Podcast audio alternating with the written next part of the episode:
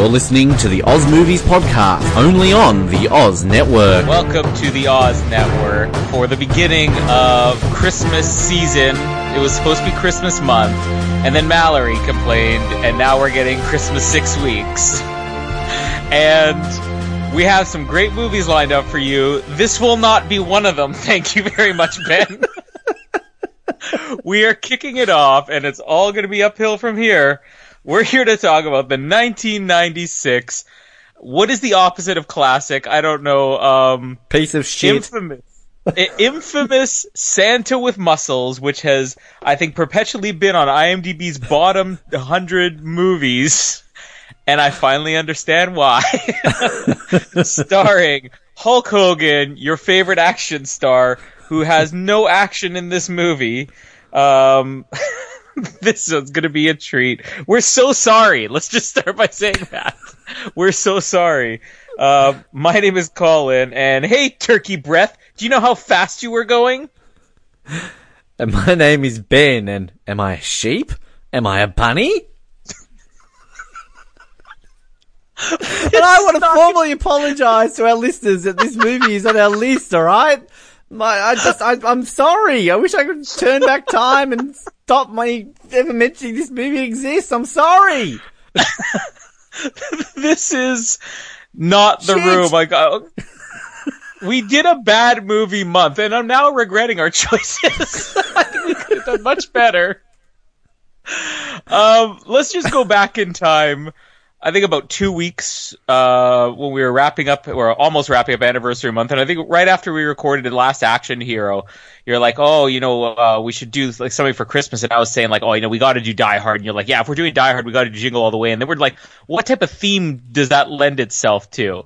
And we're like, okay, well, Die Hard, it's like action star Christmas, and you know, um, Jingle All the Way, it's like action star Christmas. So what about like a tough guy Christmas theme? And you're like, yeah, there's that uh, um, uh, one we wanted to do last year with Bill Goldberg playing a killer Santa, and then you're like, oh, we could also do that Hulk Hogan one Santa with muscles, which I had never seen.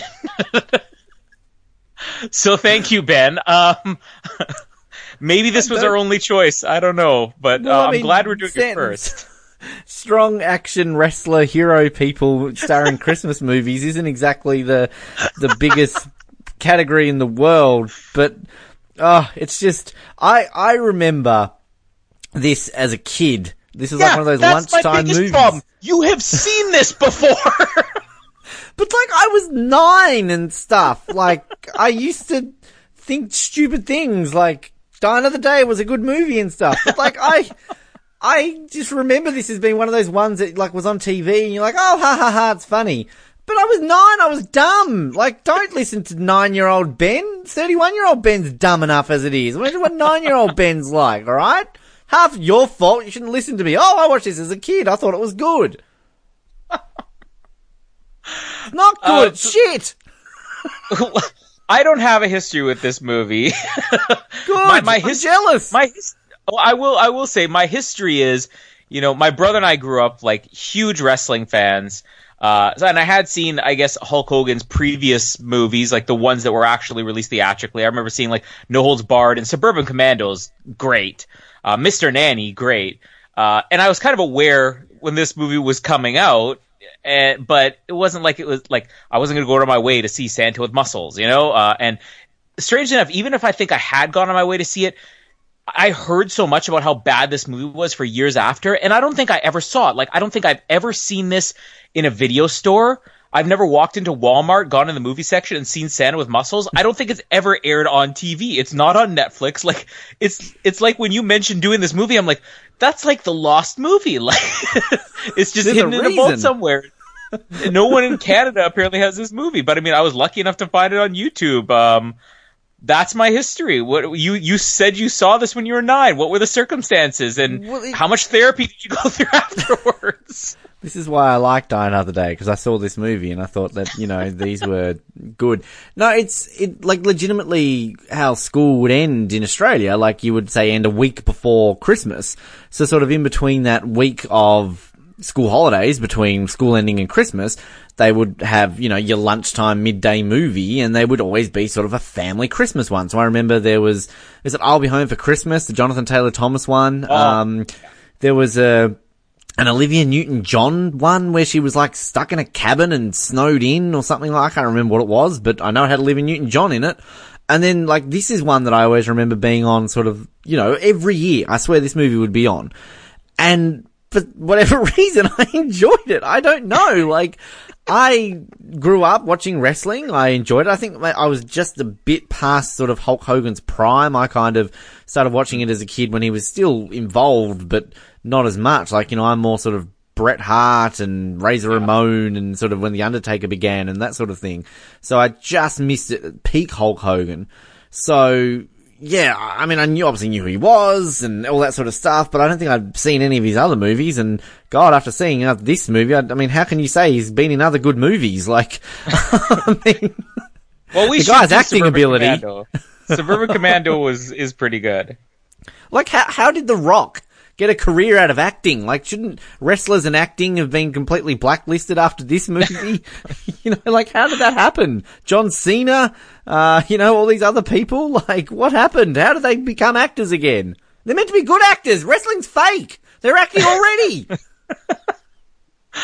um, there is something interesting you, you, brought up about kind of being like past Hulk Hogan's peak because I think that's around the time that my brother and I started watching it as well. It was maybe like the, the early to mid '90s, like you said, around the time of Bret Hart and Undertaker and Shawn Michaels and all these other guys so I mean Hulk Hogan uh, I guess the reason this movie barely got released in theaters, you know, had something to do with the fact that he wasn't exactly the big star he was like 10 years earlier. But the other thing that's interesting and I don't know if you only watched like WWF back in the day or if you ever watched WCW, but at the time this movie came out and this is what I found interesting when I saw like how bad the box office returns were for this and the bad reputation it had. This comes out in December or November of 1996 and a couple of months prior to that, there was like this huge moment where Hulk Hogan, who had been the biggest hero, like like by far the biggest wrestling star of all time, like every child's hero, turned villain a few months earlier and then became the biggest villain in the wrestling business and created this thing called the, the New World Order, the NWO. And completely revitalized wrestling as a whole and, you know, made it, made it cool, I guess, for older people and not just kids to watch at that point.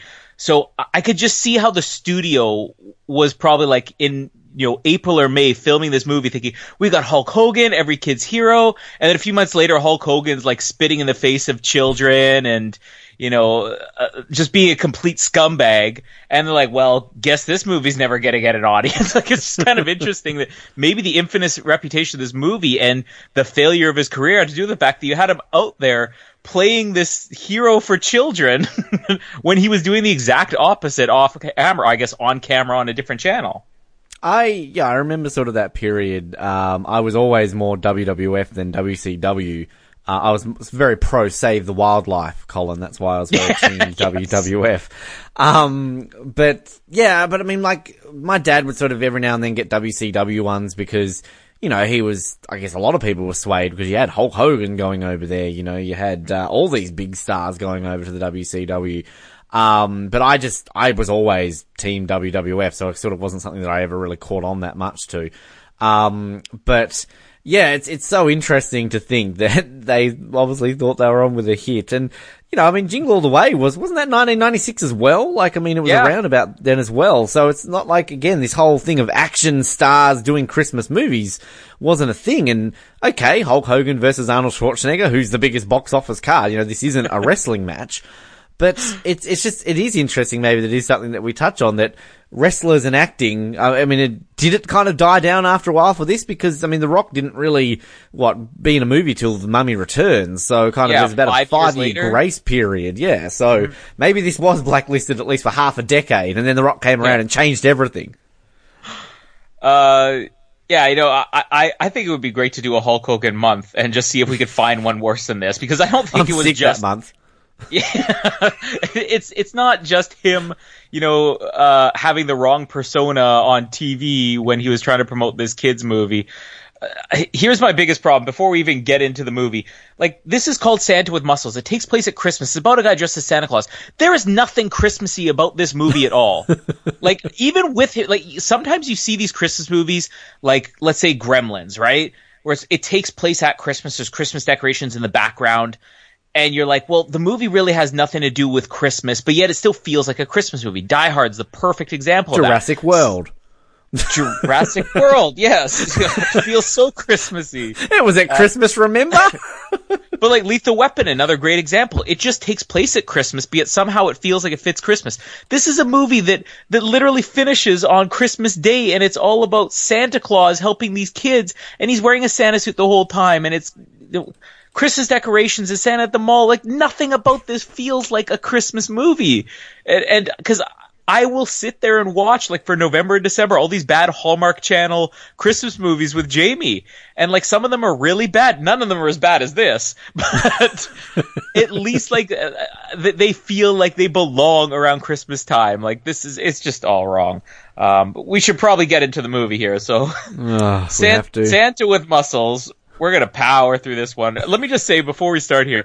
Um, Ben said to me, Mallory was supposed to join us on this episode, but uh, you know she has to go wait for our furniture to arrive at home.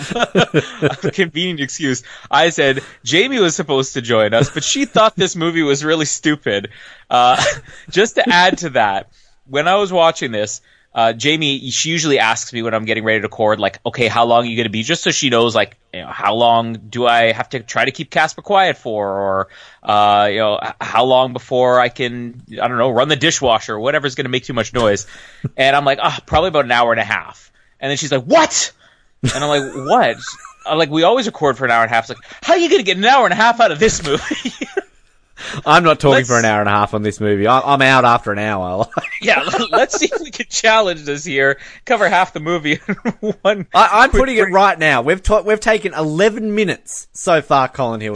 we are going to do this episode in under 60 minutes. All right, we have 49 minutes, 48 minutes right now from here to recap this movie. Challenge accepted. Get on with it. I'm going to give you warnings every 10 minutes. Go. Go. All right. So a little girl is narrating, and she's already annoying because she's a little girl and she's whiny, and she's talking about a mean man on a hill. Uh, we find out she's in an orphanage. The orphanage is going to close. Uh, she's writing a letter to Santa to save her in the orphanage. We have no idea who this mean man on the hill is because they immediately cut to another guy who lives on a hill, which is G.I. Hulk Hogan in his army fatigues in the middle of ninja battles with chauffeurs and cooks and everybody's making over the top kung fu noises like they're Jonathan Pryce to Tomorrow Never Dies, like woo ha yay. Oh. It's just ridiculous. You have a, a, chauffeur with a knife, and then you have a Hulk Hogan fighting him off with serving platters. Um, eventually, he gets surrounded by a bunch of guys who have all these weapons, bats, and everything, and one guy with never give an inch, especially when you can take one. Never lend a hand. You might need it later. They go off to play paintball for whatever reason, a bunch of guys driving in army fatigues with paintball guns is a red flag to the police in California. so, Deputy Clint Howard, what is he doing in this movie? Starts chasing them after he's playing with his radar gun, going woo woo woo, eh, woo woo woo. Eh. He brands them as terrorists. Uh, quick car chase, and Hulk Hogan jumps out of the car to hide in the mall because there's lots of places to hide there. Uh, we see a bunch of elves in Santa's hut as some lady is searching for Santa who's late. There's kids out there, at least 14 kids in line. and then later you see in the movie a lineup going up the escalator of all adults chanting Santa, Santa. Why is it all adults? I don't know. And meanwhile, you have about 26 elves who apparently have to, you know, watch the crowds here at this mall. Uh, Hulk Hogan is being chased by the police. Um, there's some weird cuts of these scientists. So this is who the Mean Man on the Hill is actually supposed to be. Ed Begley Jr. of course he would be. He's got a henchman with electro gloves that can destroy a rose. This is really a kid's movie. No violence. Our electro gloves destroy flowers. Mm. Um, well, Hulk Hogan is running through the mall. Clint Howard eventually finds him after he picks up a Santa suit.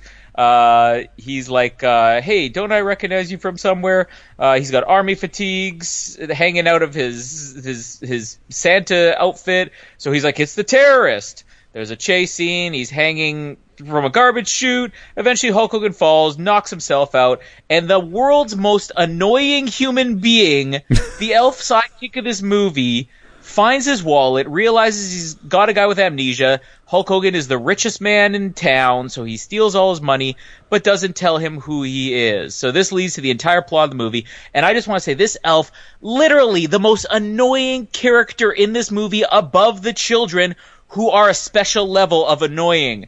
This guy goes on a rant talking about how he's got the money. I got the money, and it's just like giggling, and he's like American Express, and it just goes on for like ten minutes straight. I'm like, just shut up, please. Wow. Um, we're gonna get through this. I, I'm proud of us. Um, now I think the one thing I can solve one thing about this movie, and that's the dumb plot, right? You mentioned about how this little kid, who is the most annoying little kid of little kids, um, how she's talking about the evil man on the hill, and then you said we cut to another evil man on the hill, right?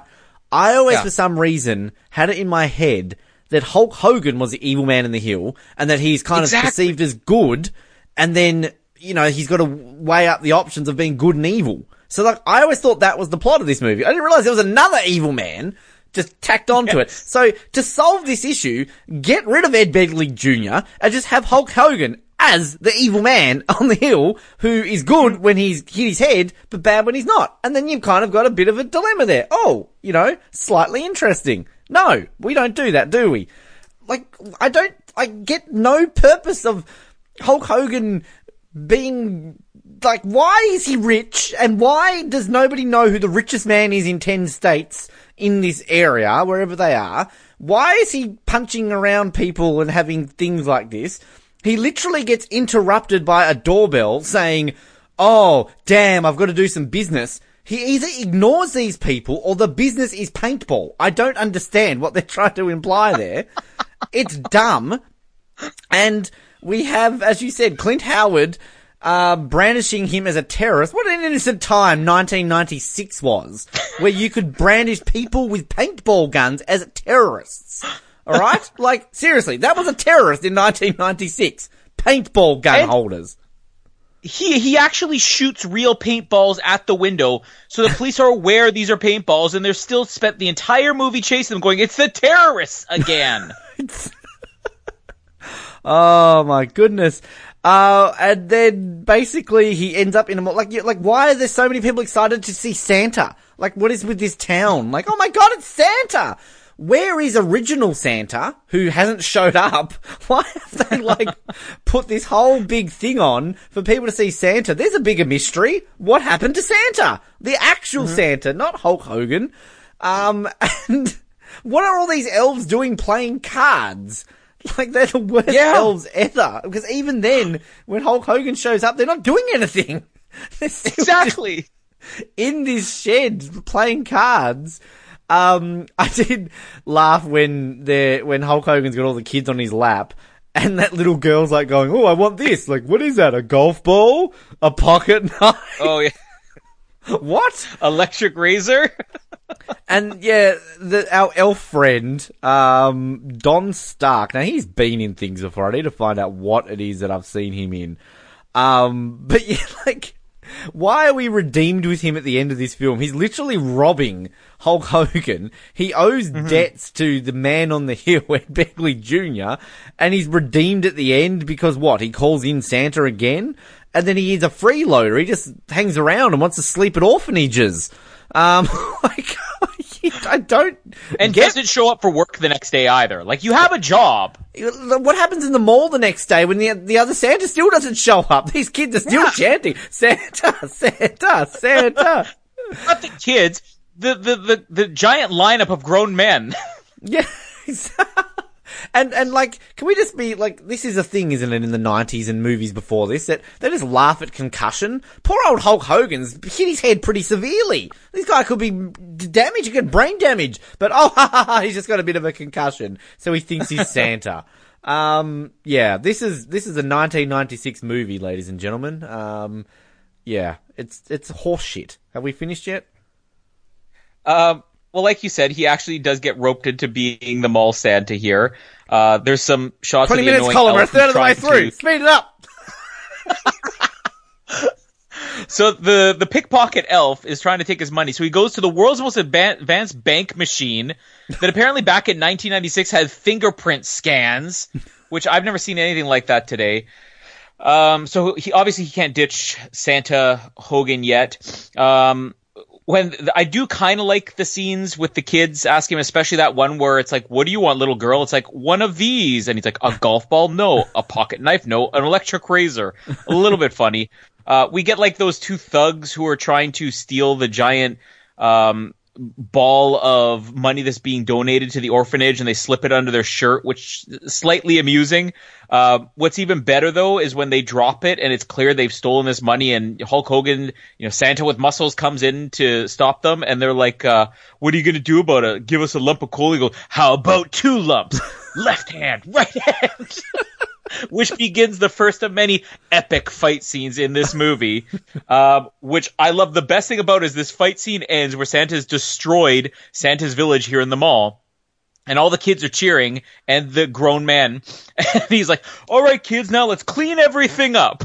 And they start to clean up Santa's village. How about the $486 that's still scattered all over the mall floor? The only thing you're not concerned about is the money. Those guys are picking up that cash and they're still running and they're worried about cleaning up the fake candy canes, which don't you also love in every fight scene of this movie that a giant plastic candy cane is apparently like as strong as a crowbar? Yep. Because this yep. is all that anybody fights with in the movie. Uh, at some point, the henchmen, of Ed Begley Jr. go to the orphanage. Why they're trying to get rid of the orphanage, I never understood in this movie. But they're trying to eliminate this orphanage because I guess they're they're buying up all the land around it. But what for? I don't know. Uh, Santa with muscles comes in and drives off all the henchmen. So the kids in the orphanage invite him in for dinner. Um, and here's something that's really annoying throughout the entire course of this movie. Every time somebody tells a bad joke in this movie, uh, like when he comes in and they're like, "Oh, why don't you join us for dinner?" He goes, "Oh, yeah, I guess I could say they can't start Christmas without me." And you have the entire room full of people going, "Ah!" and slapping their knees, "Ah!" and it goes on forever, and it's such bad fake laughing. It's so bad. Um, uh, anyways, they have dinner. These kids explain that, you know, oh, you know, the orphanage probably is going to be around for a while. We're just the leftover kids. We're the ones that nobody wanted. We're supposed to feel bad. Um, and they end up spending the night in their pajamas. The only pajamas they had were a giant bunny suit, which the elf wears, and what is the robe the, the, that Santa's supposed to be wearing? I don't know. It's like it's like a wise man robe or something like that. Yeah. Like I guess it's supposed to be like stuff from a Christmas play. Something like uh, that. So they have to sleep in this ridiculous wardrobe. They wake up in the morning, and the best part of this movie happens when Hulk Hogan for best, forgets to put on the costume, walks out wearing a robe that looks nothing like Santa's outfit, no hat, no beard, blonde hair and the little girl immediately looks at him and goes, Good morning, Santa. Why is she recognizing him as Santa? And why does it take her a minute and a half to suddenly be like, Wait, what's different about you, Santa? This girl really is the dumbest character in this movie. Uh, and she's going to be singing later. This is just getting worse. Um, what else do we talk about here? So they're like, We, we think we recognize you. Uh, so the elf sees that Hulk Hogan's face is on the cereal box because apparently, uh, what's his character's name? Something Thorne. Blake. Blake Thorne. Blake Thorne. Uh, cereal box man, and he has to cover the cereal box as if the cartoon character on the cereal box is going to tip them off. It's him. It's the cart. Like if there was a a man that looked like Tony the Tiger but was a man, do you think that they're going to look at cartoon Tony the Tiger and look at man who looks like Tony the Tiger and say, look, it's Tony the Tiger. This is a drawing on a box and he's hiding it. Uh, he then sees Hulk Hogan drinking out of a milk glass and he realizes, oh, if I get his fingerprint, I could do it. So he steals the milk glass or whatever. Uh, what happens after this? The news crew shows up. Um, they want to interview Santa with muscles. Uh, and one of the other few funny parts in this movie is where uh, they're trying to talk about, you know, uh, how did you get here or whatever, and they're interviewing him, and Hulk Hogan, of course, doesn't know the answer to anything. So the elf guy, the pickpocket, is trying to mime reindeer, and Hogan looks at him and goes, uh, rooster.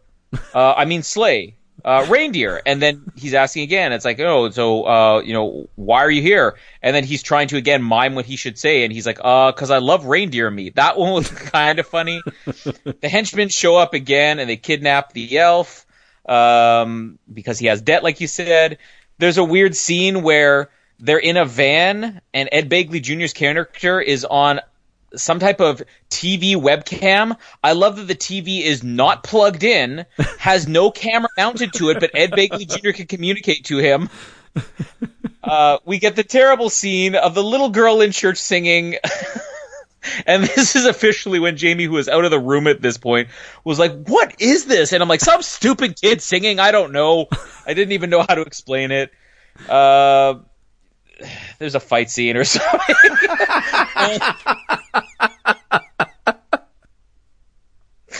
well, I'll stop right before we get to them storming uh, Fort Begley Jr. here. Uh, but basically, he's going to go and try and even the score. I don't know. There's a henchman fight and the, the kid's singing. It's all awful. just, just get this over with. Can we point out one thing that is mainly very important here? This is the film debut of Mila Kunis. Uh- yes. I wonder if it's on a resume still. I saw that like a name come up in the credits, and I'm like, what? Like, there she is. Shut up, Meg. Uh, that's why. That's why they tell her to shut up all the time in Family Guy because she was in this stupid movie. Uh, one thing I have to laugh about too is the fact that the poster for this movie has Hulk Hogan holding up these two guys that steal the money from the all, Yeah. the the fund as if like they're important characters.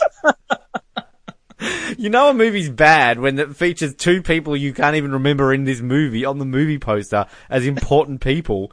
Um, yeah, I I don't understand anything. The way he sort of looks at the set, oh Christmas mission, I feel like I should help out there. Um, I think they want to buy up the land because there's crystals underneath, and they automatically know what these crystals do. Yep. Um, Oh, it all makes sense now. uh, also, did you know Garrett Morris, the uh, the the black dude? He's in this movie. Good for him. Uh, Why? this is definitely Like something on his. choices. Like Garrett Morris, Ed Begley Jr. Like it's not their film debut. What's their excuse? They were struggling. I mean, I'm looking here around about the mid 90s what Garrett Morris's film credits were. Uh, Black Rose of Harlem, Black Scorpion 2 Aftershock, Almost Blue, Happily Ever After Fairy Tales of Every Child. Uh, gee, he's not really in anything that big going along then, so he was struggling. Um, yeah, he wants cookies and thinks it's going to be putting on weight. Cool. Um, yeah, the the whole orphanage thing, like, well, orphanage is a thing still in the nineties. like, like Well, I Mallory and I are still a looking thing for. now. There are still orphans in the world. No, I'm saying they're orphans, but do they really have a house where it's just like people come along? Go, oh, I want that kid. It's not a freaking cat's shelter. like. The first thing Mallory said when she saw this orphanage is like, why are there only three kids at this orphanage? and then it's like really like half-heartedly explained where you've got a little annoying kid with his headphones like, oh, where are the leftovers? Like, boo-hoo. Like, why do we care? Like, we're meant to care. But it's all like, oh, don't close down the orphanage. Like, with three kids? Like, I'm sure they'll be shipped off pretty quickly. And then even at the Can beginning of the point out- movie. Can I point out too that like an orphanage is going to be run on government dollars. They have like more people on staff at this orphanage than they do children. They are paying full-time salaries and the heating bill and the electric bill for a giant house like that. Send these kids to a foster home. Like Yeah. save some money. There's like, uh, there's parents out there who take more than three kids as foster parents. Like, why can't Yes. they have more?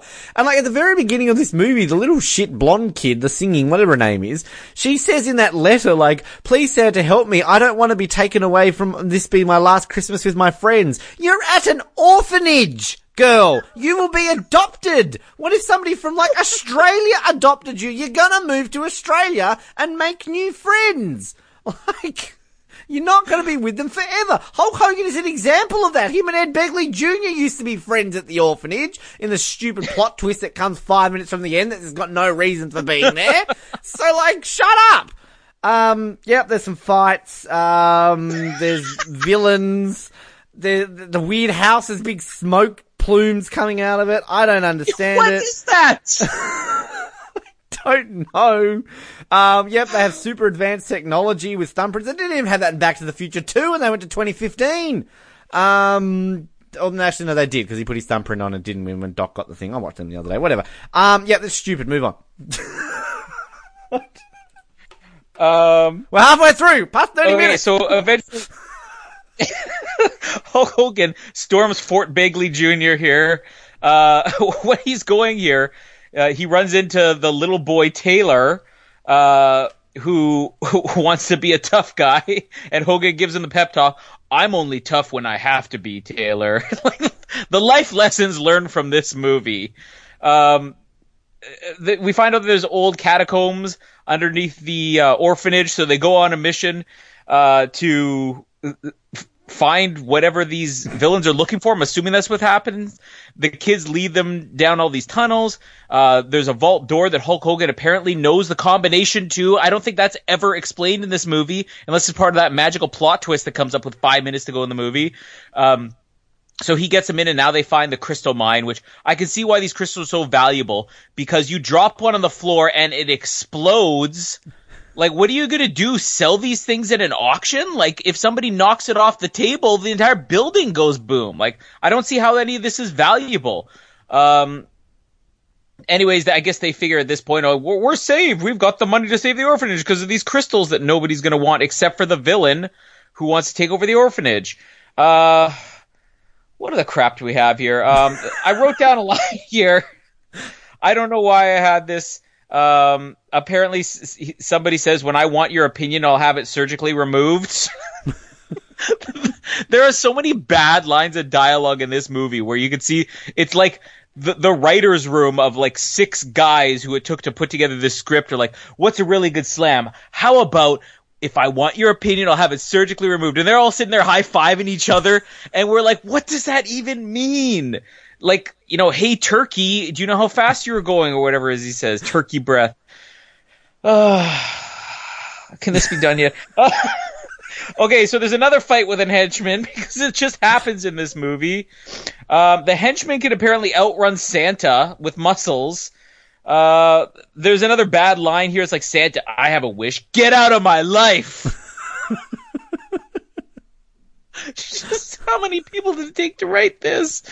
Uh, anyways, there's a fight scene on top of a tower with a plastic candy cane. You got it. and Hulk Hogan falls out of a window into a garbage truck. So what happens? Naturally, he wakes up at home because the only person in this town that recognizes the most famous man and richest man in town is the garbage man.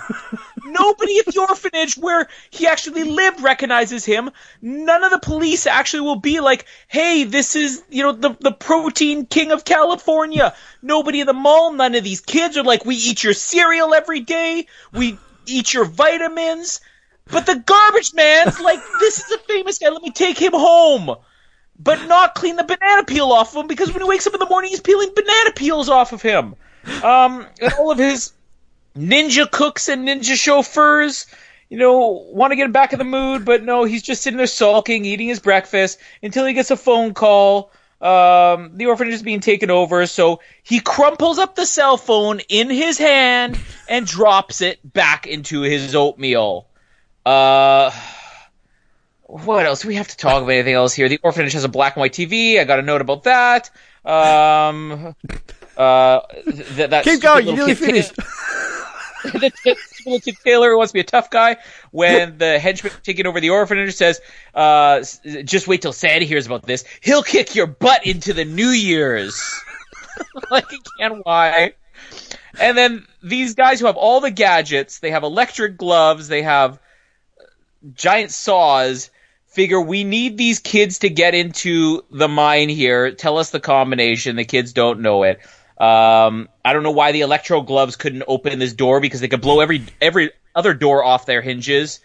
Uh, nothing. We'll we'll save the climax for another one. Uh, right bef- everything up until when Hulk Hogan decides now that he remembers who he is, he still needs to save this orphanage. Uh, I mean, look, a couple of things. Um, is it implied that um, that Garrett Morris knows who Hulk Hogan is? Because he kind of has a throwaway little line there about like, "Oh, it's finally good that you're making something of yourself," or has that got to do with the fact that he was at the orphanage at some point? I don't know. It's just a weird little line that they add in there. Not sure. Um, we. Um, he at some point Hulk Hogan claims that he they're his family and he'll protect them. He's known them for like eight hours. Okay. yeah. Uh, uh, I'll never go off about uh, James Bond and Vespa falling in love so quickly ever again. Hulk Hogan thinks his family is there after eight hours. Uh, of course, there's catacombs underneath an orphanage. Whenever I think of an orphanage, I automatically think there's catacombs underneath it. It's the go-to. Can I stop for a second and just explain how idiotic there that is? Wouldn't there be like a sewer system underneath this orphanage? Like I'm pretty sure there are other very important things that need to be underneath buildings that somebody in the city would have run into, I don't know, a hundred years ago when they built this place. Colin, haven't you ever heard the iconic song "We Built This City on Rock and Roll"? Clearly, you can build buildings and cities on anything you want, including Crystal Field catacombs. Which, where is this? Are we in Los Angeles? Like, I mean, there's a fault line underneath Los Angeles. Like, those things explode. Like, that orphanage is fucked. One, one like tiny earthquake or, or tremor or aftershock and this whole city blows. Um, I looked up the writers for you. Okay, just quickly. Jonathan Bond, Fred Mata, and Dorrie Krum Raymond. Now, if they're not household names, uh, it's because they wrote this movie. Their only writing credits are Santa with muscles. Uh, all three of them have not written anything else except for Santa This with muscles. This effectively sent three men to the unemployment line for life. Jonathan Bond is apparently an actor best known for a Bill and Ted's Excellent Adventure, Peak Practice, I Saw You and You Can Run. Fred Who is he in Matter Bill is, uh, he plays the iconic character of Water Slide Attendant. Uh, Fred, Fred Mata is best known for being in the casting department of many movies or TV shows, and Dorrie Krum Raymond is only known for this movie. Um, so look, this movie, like, you think it ruined Hulk Hogan's acting career. What about the poor writing careers of Jonathan Bond, Fred Mata, and Dorrie Krum Raymond? They could have been the next big thing in Hollywood. Um, you mentioned about how does Hulk Hogan know the combination? I, I worked out the combination without even having to be down at the catacombs. The combination starts off with 8, 24, 16. The next number's 32. We've all done those little quizzes things where it's kind of like guess the missing number. It's so obvious. It's 32. like, anyway, um, yeah, why do these crystals explode? How does he hit his head on garbage and that makes him remember who he was before? Is Why? it just the smell of garbage? Because he's in a garbage chute when he loses his memory, and he's in a garbage truck when he gets it back. Why are these like cartoony villains who have electricity and bad smells and the other guy who kind of looks like a weird skinnier version of Anthony Edwards? Like, why is the main guy with the long hair, who I've seen him, but I can't be bothered fucking looking him up because I don't care enough. Um, like, what's with his whole shtick about like, oh, and I'm going to give you a dose of headache and pain and like, what is this meant to be? Like, again, our writing trio, you suck. No wonder you never worked in anything else. Um, yeah. Oh, there's. Oh, Lenny is a traitor. Have I jumped ahead there because he like they find out he owes? I don't care enough. Where are we at the end of this movie? I'm trying to look at what I'm writing here. I don't even realize what I'm writing. Oh, I was going to say the butler guy for Hulk Hogan. Um, he, you know, in Mrs. Doubtfire, when Robin Williams takes over the guy who's on TV with the dinosaurs. Um, if you remember it enough, no. Yeah, no, no, I know. you know, that's him. William Newman, Mr. Sprinkles is his name. So there you go. He went from playing Mr. Sprinkles to being the butler in Santa with muscles. Um, yeah, let's let's move on. We're we're up to forty minutes now. Shit, we've got less than twenty minutes All to right. go, Colin. We can do Yes. this. Um, also, I'm quite disappointed here to find out that the guy who plays Lenny, the elf, the most annoying character in this movie, Don Stark, was apparently on all eight seasons of that 70s show with Mila Kunis. So she got him a job later on. Um, and also, Leslie, the, uh, I don't know if you want to call her love interest, but the lady who runs the orphanage here, Robin Curtis, she kind of looked familiar when I started watching it, only to realize that, uh, she starred in three separate Star Trek movies as Saavik, one of the, uh, the Vulcans, uh, who is a major character, originally played by Kirstie Alley, uh, in Star Trek 2, and then uh, Robin Curtis took over the role in other ones. Um, I have no idea what this director John Murlowski has done, but I can't be bothered to look. So let's move on from that. So the climax here, we get one of the other incredible one-liners um, where Hulk Hogan comes up and as he's you know saving the orphanage, he says, "Allow me to introduce you to my two little friends, Lefty and Righty," and then punches them with a left and a right. It's fantastic, kids. Uh, then we basically realize that this movie is reverse Home Alone uh, because it's just Hulk Hogan and a bunch of kids breaking into the house. So they're using things like let's you know charge this um uh, this door up. Let's the the jumper cables from our car. Let's put that on the door. Uh, and then let's call the guy to the door so he can electrocute himself trying to open it. And then once he saves the kids, it's like let's get a fire extinguisher and blast the guy in the face, and then release his stink bomb gas because a man is walking around with stink gas that is labeled stink gas in this movie. Uh, did I also mention there was another terrorism chase here, and we had Clint Howard with his "Hey Turkey" breath, uh, rehearsing how he's going to pull people over um, during the car chase. Here's the most idiotic thing in the movie: How does Hulk Hogan get away? Well, he's got a couple of bottles of his salad dressing from his company, from the Blake Thorne uh, nutrition line, that he dumps on the road. Two bottles of salad dressing, floods the street, and sends police cars flipping off the road. Now, I don't know how it works, but I'm pretty sure, I don't know, 400 milliliters of local vinaigrette is not going to do that. Also, when he dumps a thing of protein powder and it creates a dust cloud the size of a sandstorm, and the greatest thing that happens is that when Clint Howard eventually emerges from all this, his entire car is rusted, burned out, and dilapidated from two bottles of vinaigrette dressing and a bottle of protein powder. That's the power of Blake Thorne's protein line. Maybe they really are Um, terrorists, and they're like They are, yes. chemical weapons. I'm in pursuit of uh, a, a jeep uh, of terrorists armed with protein powder and vinaigrettes. This is what you're doing wrong, ISIS. All right, stop with all this, like you know, running people over and stabbing people and stuff. Just use salad dressing and protein powder. There you go. Create an international incident that way. Um, by the way, as as much as I'm annoyed by little girl here, little boy Taylor too, with his line when he's like, "See ya, wouldn't want to be ya." I'm like, you know, I'm not an advocate for violence against children, but you're pushing it, Taylor.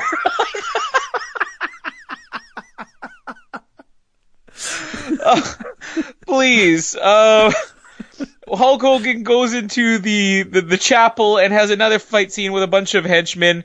Uh, a martial arts ninja guy who Hulk Hogan does like a Karate Kid style crane kick, goes wah, and then kicks a pew, launching the man into the air and knocking him out.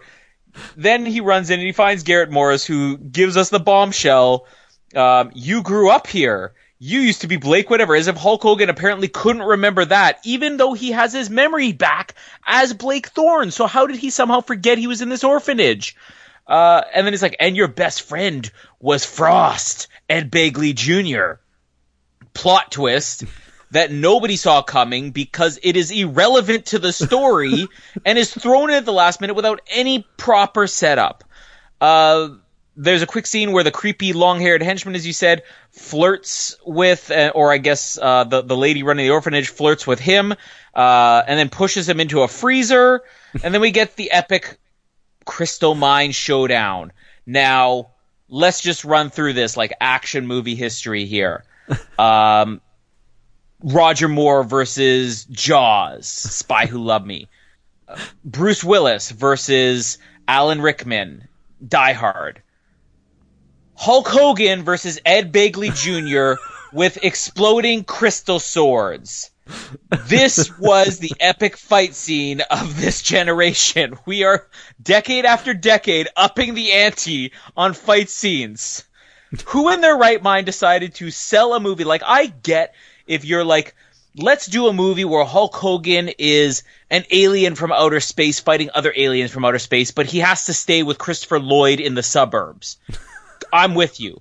Let's do a movie where Hulk Hogan has to be a nanny with muscles. Okay, nanny with muscles, cool. Let's do Santa with muscles. Hulk Hogan now is Santa with muscles. And let's have him in a fight scene with Ed Begley Jr. Like, do it with the, the woman with electro gloves, something. Like, Ed Begley Jr. is not going to hold his own in a fight scene. Um, just a fun little side note on Ed Begley Jr. He used to be on a TV show. Um, uh, what's that doctor show he was on? Yeah. I never. I. I uh, yeah. he was not here. St. Elsewhere. Okay, so St. Elsewhere was like the big doctor show of the 80s, uh, and it launched the talents of many other actors like Howie Mandel and Denzel Washington got his start on St. Elsewhere. Um, I'm too young to. This was sort of like my Hulk Hogan in the orphanage thing, where it's like, well, I was too young to actually remember this. But my mom used to always remind me anytime an Ed Begley Jr. movie came on, She's like, when we used to watch St. Elsewhere and you were a little kid, you loved him on this show and we can never figure out why. so apparently, as a child, I had a fascination with Ed Begley Jr. when I was like You're two or be saying that story old. to Casper, aren't you, about Don Cherry in about 20 years I know. Like, when you were a little kid, you just loved Don Cherry. We just never worked out why.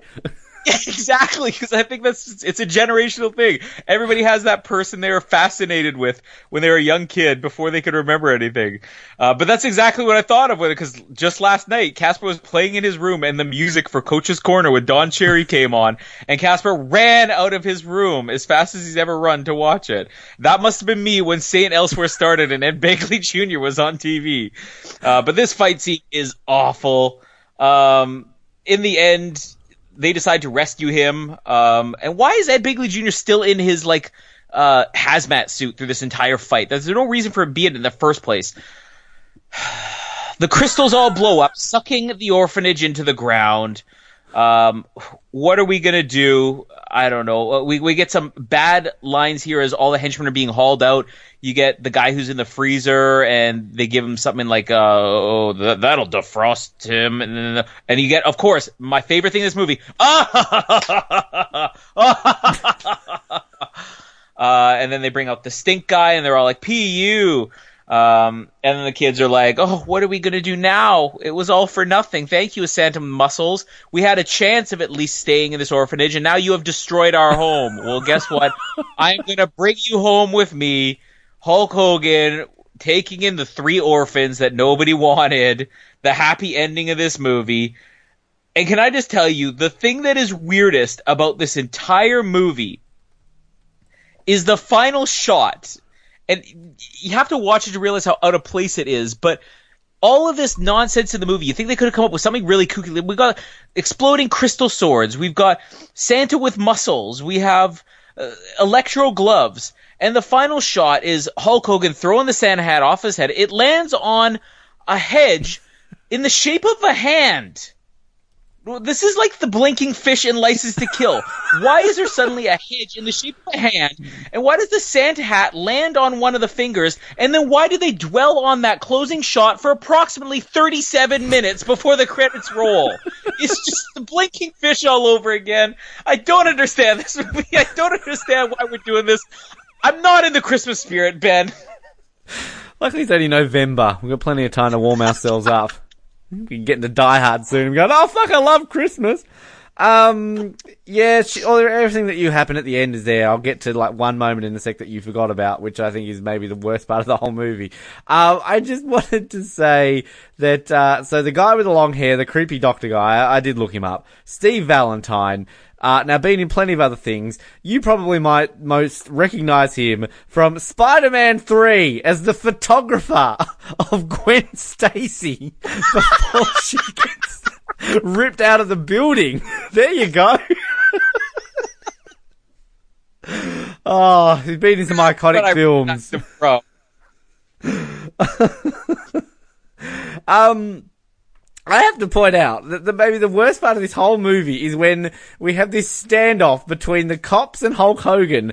And for whatever reason, and whatever town and whatever city we are in, the county police force has a rocket launcher to try and stop a man who has just sped past them and shot paintballs at them.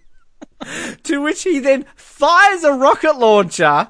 It blows up his fellow officer Clint Howard, to which Clint Howard saw who shot it at him and then still has the audacity at the end to say, who did that? To which we have bumbling buffoons with a rocket, oh, it was him, oh, it was him, oh, that goes on for about another 37 minutes. And then we're going to get later on Clint Howard showing up in a blown up car with windscreen wipers still moving. It's so stupid. Um, you mentioned like the really bad laugh track, like every now and then where they replay the same laughing sound 10 times in a row to make you think there's more than one person laughing. Can we imagine the score has the most annoying trumpet going, sounds like Woody the Woodpecker on crack. It's so annoying. Roadrunner, isn't it? One of them. It's a bird and a cartoon. Who cares? It sounds like one of them.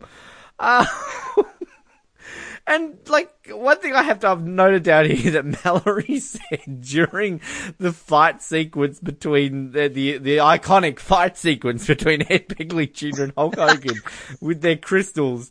She turns around to me and says, "Oh, it's like a lightsaber fight." And I'm like, "Uh, not really." And she's like, "Oh, it's even making the same sounds." And I'm like, "Oh, you really need to watch Star Wars with me."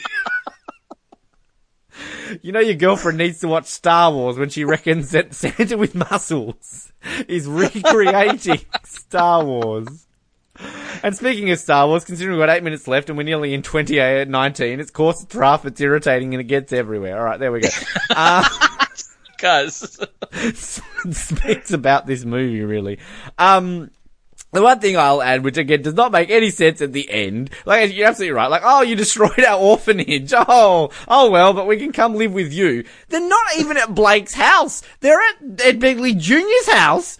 For some reason, they've gotten possession of his house a day after he's been sent to jail, and then for some reason, they're all in prison, working in stripy uniforms next door to their house in binocular view, and the electro woman is in the skimpiest little skirt I have ever seen as a prisoner with men. Alright? Now, like, we know what happens in prison with men and men. This woman has got no chance. These movies, and at the end, you're absolutely right. That ending scene, I think even Mallory said, like, what the hell's that doing at the end? Like, what's that got to do with anything? The giant hand. Like, come on now. Even right now, this very moment in time, you have to say, Blinking Fish looks brilliant compared to the way this ends. yes, Uh, yeah, shit, bin it. Right. all right. Um, quickly, just looking up John Murlowski, the director of this movie. Um, apparently, he actually has done quite a bit of Christmas movies after this, because nothing gets you in the Christmas spirit like Santa with muscles. Then maybe a Golden Christmas. Uh, a Christmas movie with golden retrievers would, or Christmas Mail, or Richie Rich's Christmas Wish would. But the most astonishing thing is that he also directed Hulk Hogan in Secret Agent Club, another movie with Hulk Hogan as a tough guy and children, because they finished Santa with Muscles and thought to themselves, nailed it, let's do it again. What is it with these two guys? You have ruined Christmas for me. Will we Um, get reboot a reboot of this now? Because it's been 22 years. Everything's getting rebooted now. Who would you cast in this? 22 years later, John Stone Cena. Steve Austin. Santa with Muscles too. I'm down. Um, box office. So this movie made approximately two hundred thousand dollars. So, in all fairness, it was released in less than hundred theaters and only played for two weeks. Uh, if you look up its opening weekend at the box office, it grossed one hundred twenty thousand nine hundred thirty-two dollars and ninety-eight screens. That was a twelve hundred dollar uh, per screen average. To put that in perspective, Independence Day that same weekend grossed almost a million, and we're talking November, like what four or five months after Independence Day was out. Um, opening weekend gross was $120,000, approximately half of Santa with Muscles gross. That same weekend, Ransom with Mel Gibson debuts, 34 million. Romeo and Juliet was number two. Set It Off three, and then Sleepers, High School High, The First Wives Club, Larger Than Life, The Ghost in the Darkness, Dear God, Michael Collins. Um, reviews. This is great. Can, can so I just if you interrupt go you there really quickly, Colin? You didn't mention the most important thing here, that Santa with Muscles can always say that it out box office Mission Impossible in one week. Uh, in this 25th week, Mission Impossible made $539 that week. So still going strong. Yeah, Santa with Muscles is like we outgrossed Mission Impossible six months after its release. but not Independence Day, like five months after its release. um, I, I just want to say this movie is regarded as one of the worst films of all time.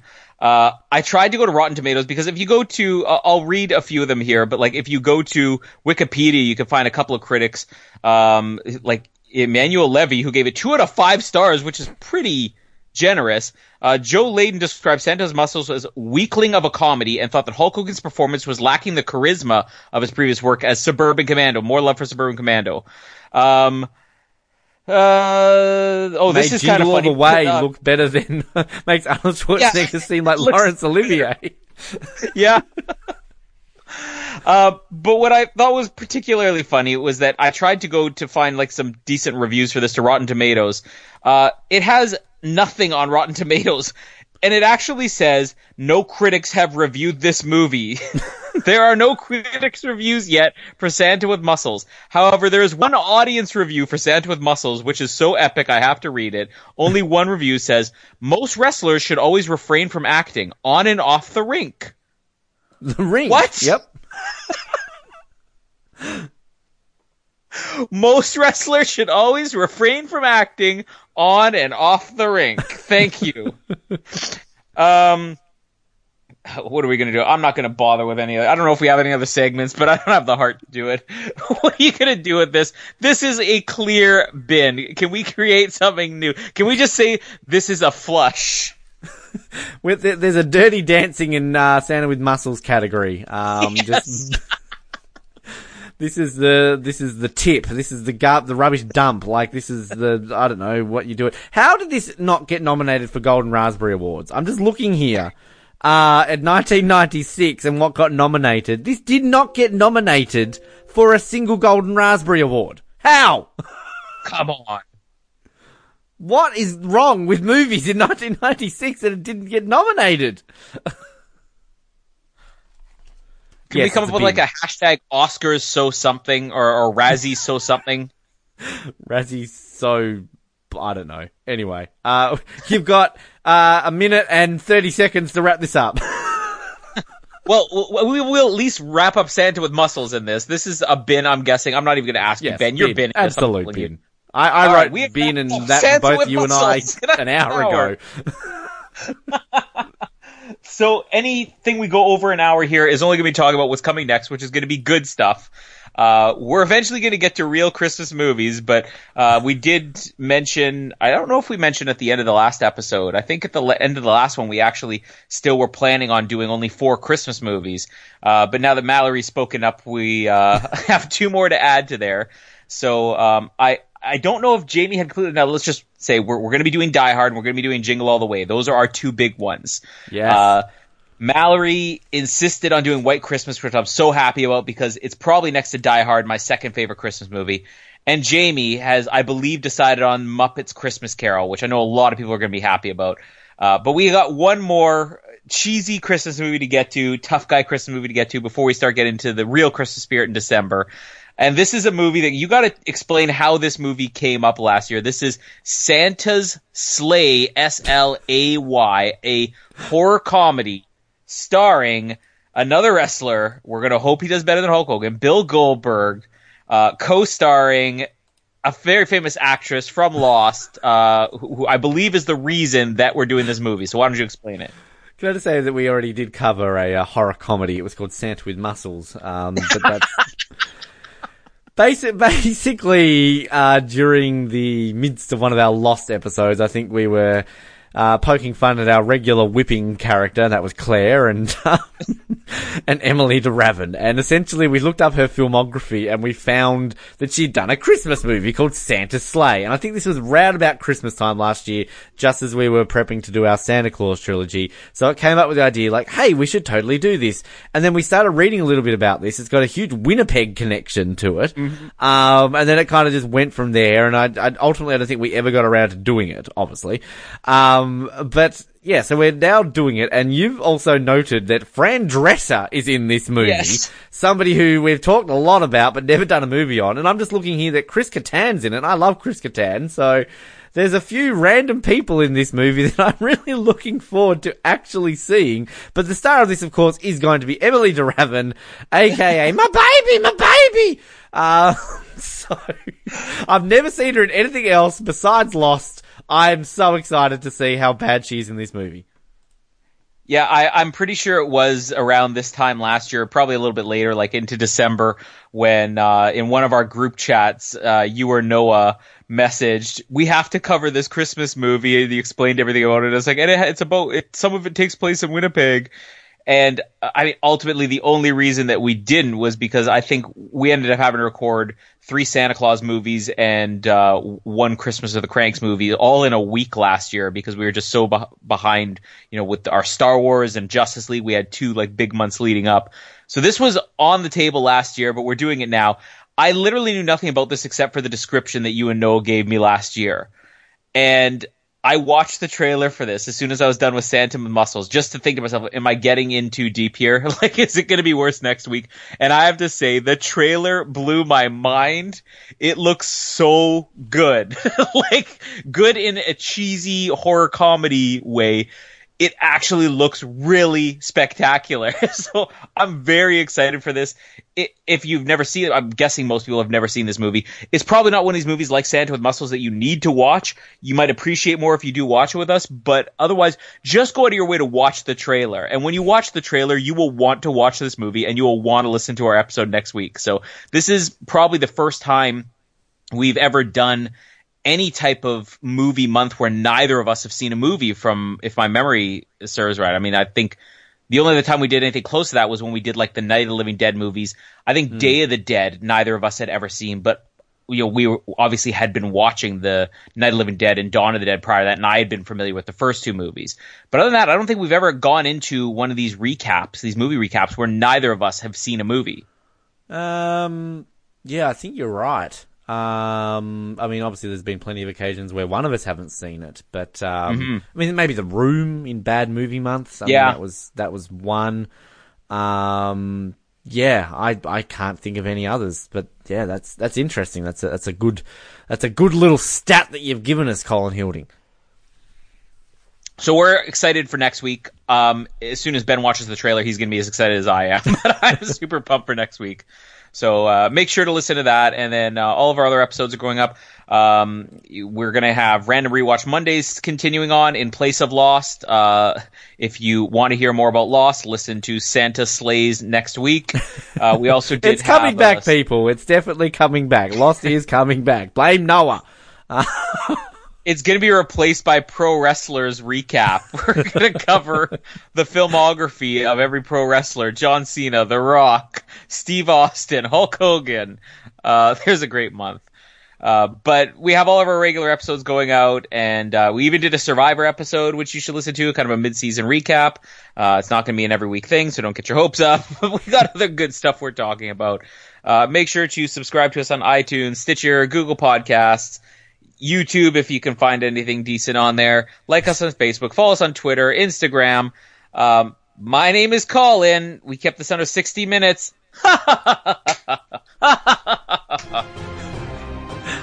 and my name is Ben, and when in doubt, get out. Later! Thank you for listening to the Oz Network. Don't forget to subscribe to get new episodes delivered to your speakers every week. For more information, hit us up at theoznetwork.net.